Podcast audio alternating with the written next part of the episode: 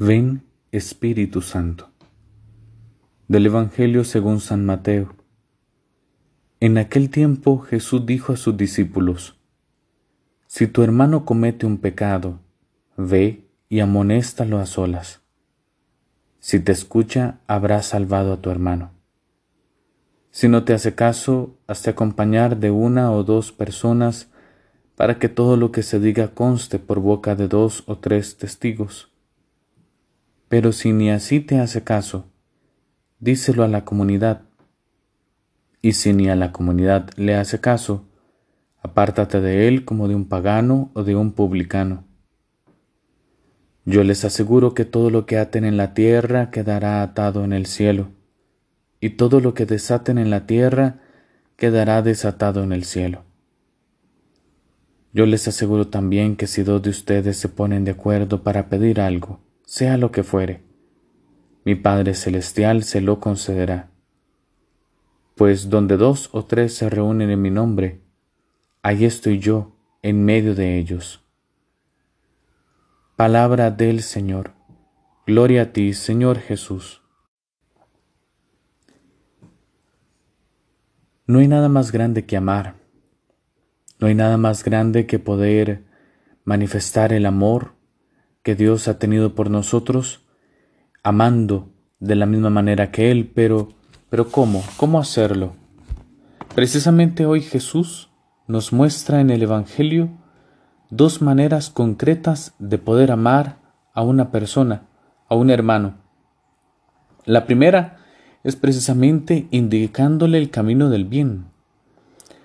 Jesús nos dice, cuando tu hermano haya pecado, cuando tu hermano comete un pecado, es lo peor, es lo peor que puede haber, porque el pecado, dice San Pablo, es el aguijón de la muerte, así como tal vez una abeja te pica, ¿verdad?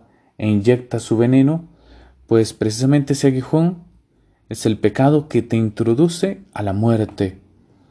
Y por eso no hay más grande acto de amor, dice Jesús, contemplándolo también desde San Pablo que te dice, en esto se resume la ley en amarás a tu prójimo como a ti mismo, no hay nada más grande que manifestarle nuestro amor a un hermano que sacándolo del error, que llevándole a la verdad, que sacándolo del mal y mostrándole el bien, que sacándolo precisamente de la fealdad y llevándolo a la belleza.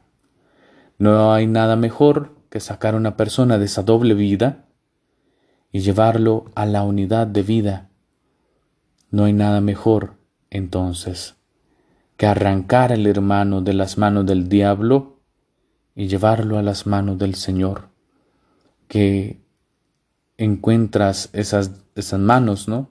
Llagadas, esas manos llagadas por amor a vos, por amor a mí, por amor a aquel que está necesitándote. Y el segundo acto de amor más grande que podemos hacer es orar. Orar juntos y orar por el hermano. No hay nada mejor en esta vida que llevar a una persona a Dios y orar por esa persona, ayudarle a orar, enseñarle a orar. Porque precisamente cuando vos y yo llevamos a alguien a Dios, le estamos mostrando el camino de la felicidad, de la vida verdadera. Le estás dando la solución de tantas situaciones difíciles que pueda estar viviendo, el consuelo y la paz que necesita su corazón, la luz para poder tomar decisiones y la fuerza para poder llevarlas a cabo. Dios es todo esto. La mejor forma en que puedes amar es llevando a una persona a Dios. Gloria al Padre, y al Hijo y al Espíritu Santo, como era en el principio, ahora y siempre, por los siglos de los siglos. Amén.